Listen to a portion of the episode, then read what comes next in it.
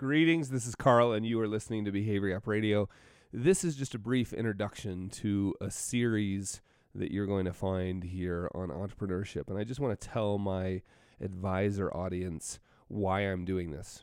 And for all of you that are not advisors that are listening to this, please understand this entrepreneurship segment is for everyone. It's a it's a, it's it's a slight deviation from what I normally do because I just wanted to get some thoughts on the record about entrepreneurship. But advisors, my my friends, the the sort of main audience for this podcast, please know that I consider every financial advisor, every real advisor around the world is an entrepreneur. We all know even if you work in a big for a big firm, you sort of run your own business within the big firm. And many of you I know are the founders or the principals at your own firms.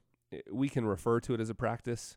We can call it whatever we want, but it is a business and to for many of us it's a startup. So you are the founder of a startup. And so I know these thoughts on entrepreneurship will at least get you thinking. I hope they'll be helpful. You may disagree with them. And if you do, I would love to hear from you just because it helps refine my thinking. But I have a, a real passion for well, there's a number of things, but professionally, I have a real passion for a couple of things. Number one, real financial advisors and the difference that it can make in the world. And number two, entrepreneurship. And my take on entrepreneurship is a little different than what I think you think of when I say that word.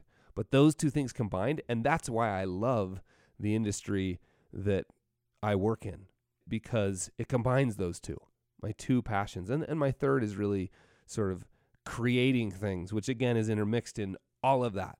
So that's why I did this series on entrepreneurship. I hope you enjoy it. Please send me your thoughts. Hello at behaviorgap.com is the email address. Hello at behaviorgap.com. Thanks, and we'll see you on the other side.